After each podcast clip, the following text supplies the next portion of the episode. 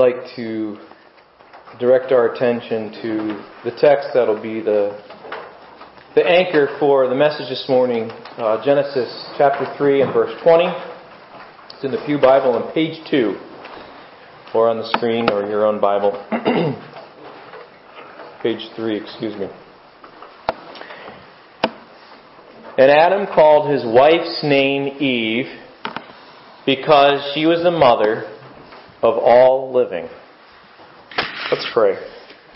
Lord, this morning I praise and we thank you for the good gifts that you've given us, and certainly a large portion of that gift is the gift of the mothers you've given us. And as Dennis uh, reminded us this morning, uh, you gave us exactly who we needed, um, in spite of all the imperfections and in all the ways that they reflect you and the ways that they fall short of that, Lord, you are um, the one who plans it all. And we praise and thank you for that.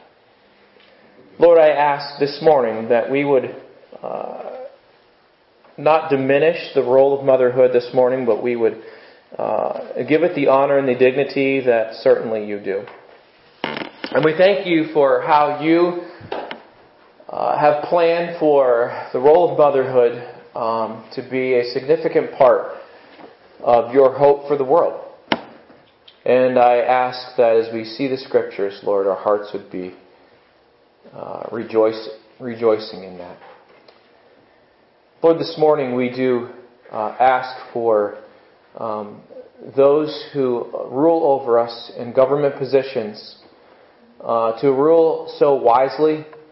Uh, we do ask for um, uh, their their uh, hearts to be turned to you.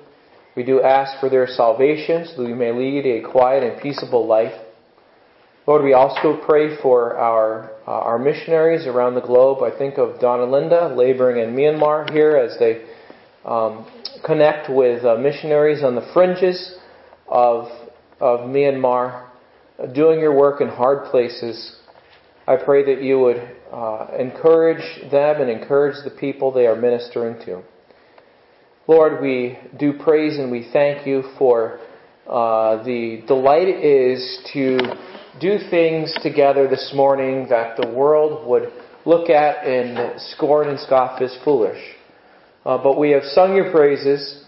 Uh, we have had our hearts ministered to by uh, people honoring their own mothers and um, Lord, now as we come under the, um, the teaching of your word, I pray that our hearts would be prepared to receive it.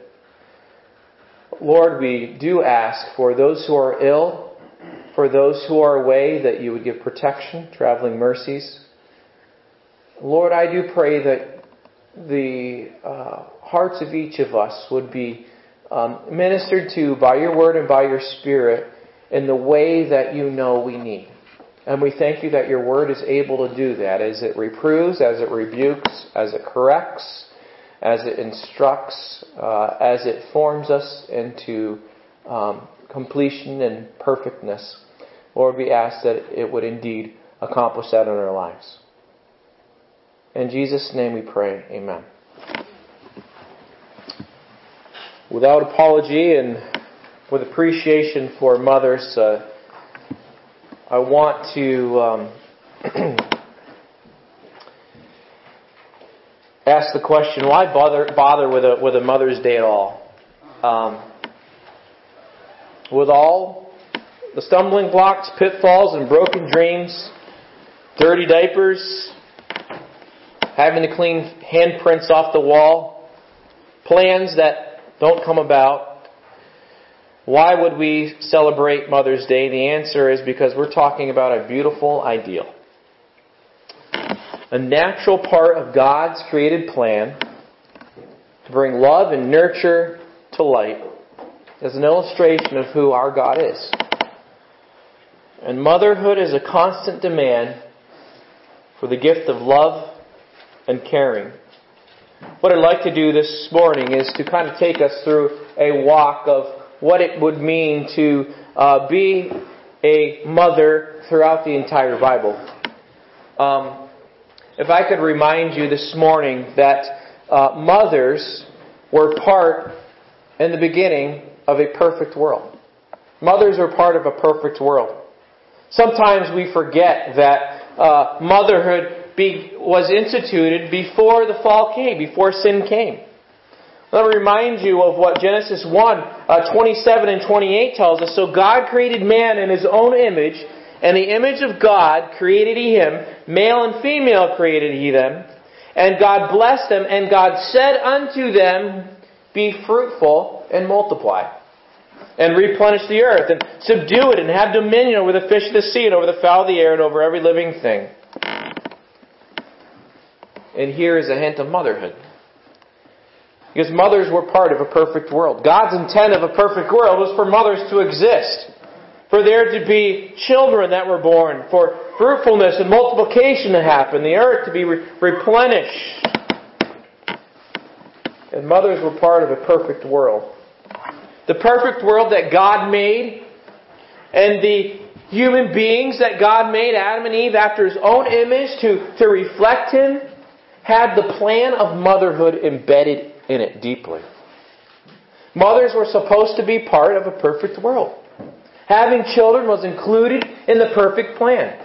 Eve and those who would come after her were commanded to fill the earth with more image bearers who would represent God to the world and live in His ways.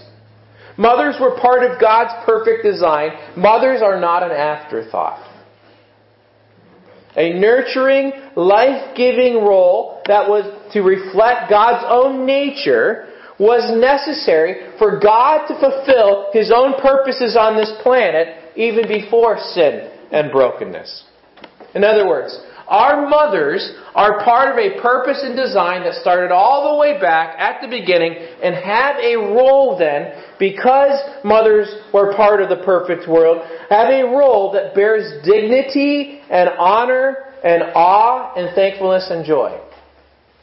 So when you think of your mothers, you need to understand they are part of a stream that you can trace all the way back to being part of God's design for a perfect world. Mothers are part of a perfect world. Of course, there were no children until after sin. Don't put those two together here. But God's intent was that mothers are part of a perfect world. And if you know the scriptures, you know that we live in a broken world. And mothers are, secondly, part of a broken world. Um, in Genesis chapter 3, after they sinned, we find these words in Genesis 3, verse 16. Unto the woman he said, I will greatly multiply thy sorrow and thy conception. Remember, he told them to be fruitful, multiply. And now he says, I'm going to multiply sorrow and grief and pain in this childbearing. In sorrow thou shalt bring forth children, and thy desire shall be to thy husband, and he shall rule over thee. So after Adam and Eve went their own way apart from God's ways and sin, their task was still the same. Be fruitful, multiply, and fill the earth. But it would be soaked now and framed in by hardship. Birthing little image bearers was done in pain and sorrow. Raising them and nurturing them after their birth would also be difficult. Sickness, fear, injury, rebellion, hard work, facing the realities of famine, heat, cold, finding shelter, lacking sleep, and all their difficulties, all now added to this task of bringing up image bearers as a mother who were supposed to represent God to the world. And all the moms can say amen to that, right? Uh, I still remember um, sitting on my mom's lap in the rocking chair. Might have been you know, 2 o'clock in the morning with an ear infection as a little child. Moms, uh, all the sleepless nights, uh, all their hearts broken uh, by some of the choices of their children. Uh, you know that mothers are part of a broken world. We really don't have to prove that, do we? Um, it is, and by the way, I think Legos on the floor at night are also part of that too. Um, they say that there, uh, there was a teacher gave her class of second graders a lesson on magnetism and magnets and what they do. And the next day in the written test, she had this question. Um, My full name has six letters. The first is M. I pick up things. What am I? Well, what do you think they wrote? Test papers are turned in. Half of the students answer the question with the word mother, not magnet. pick up things. That's all part of the broken world, isn't it? All part of the broken world.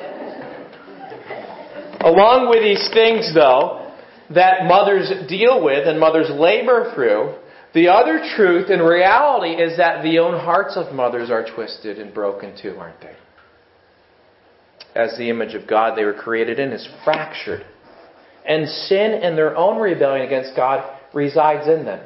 So it's so so you have all these complicating factors, right, in this task of being fruitful, multiplying, replenishing earth, uh, raising up image bearers. And so not only is it outside of them, but the problem is also inside, isn't it? As it is in all of us. Anger and frustration and selfishness and idolatry of putting other things and people in the place of God all ate away at the design of motherhood in a now imperfect world that was a shell of what it was created to be, isn't it? And what's the result? The result is, is more offspring who reflect more of the image of their father Adam, right? Than the image of God. And so mothers are part of a broken world. Uh, motherhood and bearing children was connected with this broken world. It was part of the part of the curse. It was part of the perfect world, but with the curse became sorrow and travail in this. But the good news is, thirdly, that mothers are part of a redeemed world. A redeemed world. Because right before verse 16 of chapter 3 in Genesis, verse 15 says this And I will put enmities, cursing the, the serpent. God says, I will put enmity between the serpent, thee, and the woman, and between thy seed, that's motherhood, right? Descendants, childbearing between thy seed and her seed. It shall bruise thy head, her seed shall bruise thy head, and thou shalt bruise his heel. You see, in all this brokenness, the brokenness of, of, of, of, raising image bearers, birthing image bearers, and raising image bearers in the home, and, and the brokenness in the own, own heart of a mother, God will take the task of motherhood and He will use it to bring about redemption to what was broken. And so if mothers were included in the world that was perfect and the idea, uh, intention of God was for uh, mothers to be fruitful, multiply the earth, uh, and, and to raise up image bearers to reflect His glory before sin, and now we find in Genesis 3, mothers are part of a broken world where these things cannot be um, completed as they could have been completed, God gives the answer to the greatest problem. The problem that's not only in the heart of her image bearers she births, but also in her own heart. And it's one who will crush the serpent's head. A redeemer is promised through Eve's eventual childbearing down the line. The redeemer who will crush the devil, who will crush sin, who will crush death, wouldn't just appear on the scene. He would be birthed to a mother. He would come from a mother, a virgin birth. Certainly, Mary, conceived by God, the Holy Spirit. And the world would be given a Savior because of God's plan for mothers. Do you see how a role that we have uh, pushed and suppressed and, and, uh, and, and pushed to the side, to the margins, has such an integral part of God's plan?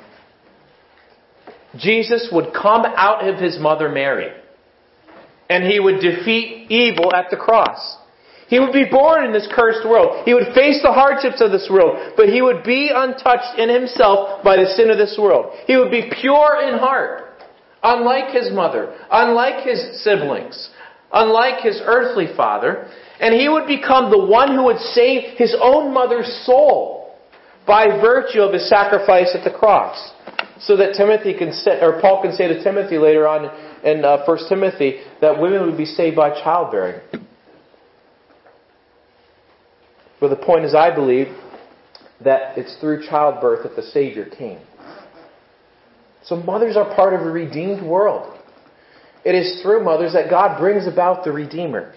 And the beauty of this promise in Genesis 3:15 is that 5 verses later, in the text we read to begin in Genesis chapter 3 and verse 20, Adam sees with eyes of faith into the future what God would do through the wife he was joined to through her as a mother. And so Adam called his wife's name Eve because she was the mother of all living. Now, Eve at that time hadn't had any children, had she? So Adam is looking into the future with eyes of faith because of God's promise in Genesis 3:15, knowing that she will birth children in hardship and travail and pain. But the beauty of this promise is that Adam sees it. And Adam can say, "You will be the mother of all living." Though death and suffering was promised to the world because of their sin, Adam looked to the future and could say, Eve, you're the mother of all living. There's more to come. Adam certainly would be the loving head over her as the one who names or gives her this name before sin. And she would eventually, down the line, bear a son who would be the head over Adam, the second Adam, Jesus Christ, the true image of God, who would restore the fractured image of God of those who believe. The word Eve here is the word, uh, uh, or excuse me, he had called her before in Genesis chapter 2, he had called her Isha, the Hebrew word for woman, as a wife. Here he calls her Eva, life. He calls her life as a mother. Isn't that the, the synopsis of the purpose of motherhood? To, to brood over life, to bring forth life, to make sure life continues, to make sure all the necessary components that is needed for her offspring and her home are there for life. I think Adam saw even further than that. And Adam believed the promise of life out of death through a Redeemer and knew Eve would begin a chain effect that would bring about a Messiah through a chosen descendant's childbirth who we know now as Miriam or Mary, a Hebrew in the New Testament. Death would pass upon all mankind because of Adam and Eve's sin, but life would come one day. And Eve would be the mother of all living, and all of us can trace back to Eve. Matthew Henry wrote this. He said, It was likewise a confirmation of the promise now made that the seed of the woman, of this woman, should break the serpent's head. You see, God by His grace didn't leave the world broken. He did not wipe the human race off the earth, but He would reroute His plan and bring life out of death. The human race would continue and would bring a God-man redeemer out of it. All the families of the earth, we find out later on, will be blessed by a redeemer. And this is real hope because it comes out of motherhood. And motherhood and what we honor and the dignity of it is a real uh, uh, honor because of this truth that mothers and motherhood is part of a redeemer. The path of motherhood is connected to redeemer. But if we bring it full circle, we'll see, fourthly, that mothers will be part of a new world. Now, I don't mean by that in a new world that we'll still have children. But what I mean by that is this. What was unraveled by Adam and Eve's rebellion will be made even better than it was at the beginning. Because there will never be threat of sin. The king who existed eternally yet became born of a woman will reign forever and the beauty of motherhood, this is what I mean, the beauty of motherhood will have served its purpose. Will have served its purpose. The task of motherhood will be done. But the fruits of its design will be enjoyed forever. Image bearers in the new heaven and the new earth. There will be no more curse, and mothers who have believed on their Redeemer as Eve did and Mary did, etc., will dwell with the Father, Son, and Spirit forever in a new creation. You see hints of this in the book of Luke with God's promises to Mary. The angel, the messenger says, Fear not, Mary, for thou hast found favor with God, and behold, thou shalt conceive in thy womb, and bring forth a son, and shall call his name Jesus. He shall be great, and shall be called Son of the Highest, and listen to this. And the Lord God shall give unto him the throne of his father David, and he shall reign over the house of Jacob forever. And of his kingdom there shall be no end. So the fruit of this one who would be born down the line of Eve through Mary will be a kingdom that will never end. So mothers are connected to the new world. Peter, describing this new world, says this Nevertheless, we, according to his promise, look for new heavens and a new earth, wherein dwelleth righteousness. Wherefore, beloved, seeing that ye look for such things, be diligent that ye may be found of him in peace, without spot, and blameless. And John, in the end, writes this in Revelation And I saw a new heaven and a new earth, for the first heaven and the first earth were passed away, and there was no more sea.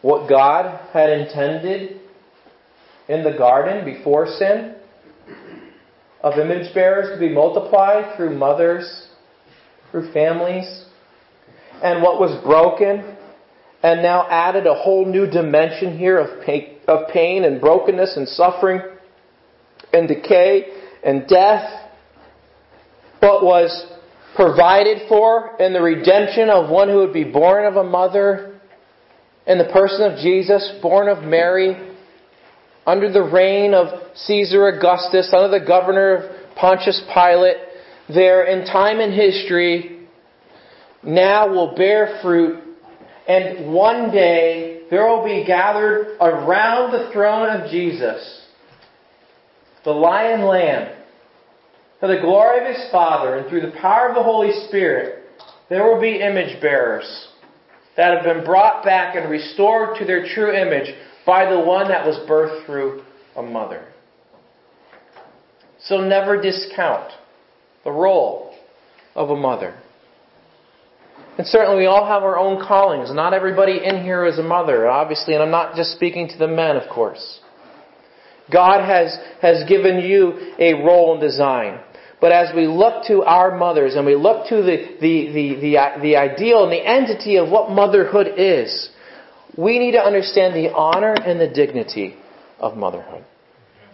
And as we honor the mothers that God gave us today, may we remember that God's design for mothers was embedded in eternity past for his purposes for mankind. And it was instituted before the brokenness of this world, and therefore has great dignity and great worth. And certainly we can all see the flaws and brokenness of our mothers, and mothers in here are part of that too, as well as fathers. And we pass on man's broken image to those who are born, Adam's broken image. But Jesus, through motherhood and through birth, redeems our brokenness through a new birth. Jesus, the promised one, who the Bible said would come and came through motherhood. And we look ahead to a new creation without the curse that will see the fruit of the one promise born from a mother. This isn't a message today about how you've measured up or how you haven't measured up as mothers, or necessarily even a message to those of us who aren't mothers of how you've measured up or haven't measured up in giving honor and dignity to that role of motherhood. But this is ultimately a message that points us to the one true hope that we all have because of God's design and God's plan for mothers. That through the woman, through mothers, we have an eternal, steadfast hope. And motherhood isn't the end all. It's not the goal. Motherhood is just another means for Jesus' Son, for God's Son Jesus to be honored and glorified in our midst. And wherever you are on this on the side of the equation, wherever you are on it, I trust that you'll appreciate and you'll rejoice in God's plan of mothers to give us the greatest gift that the father could give us the gift of his only begotten Son.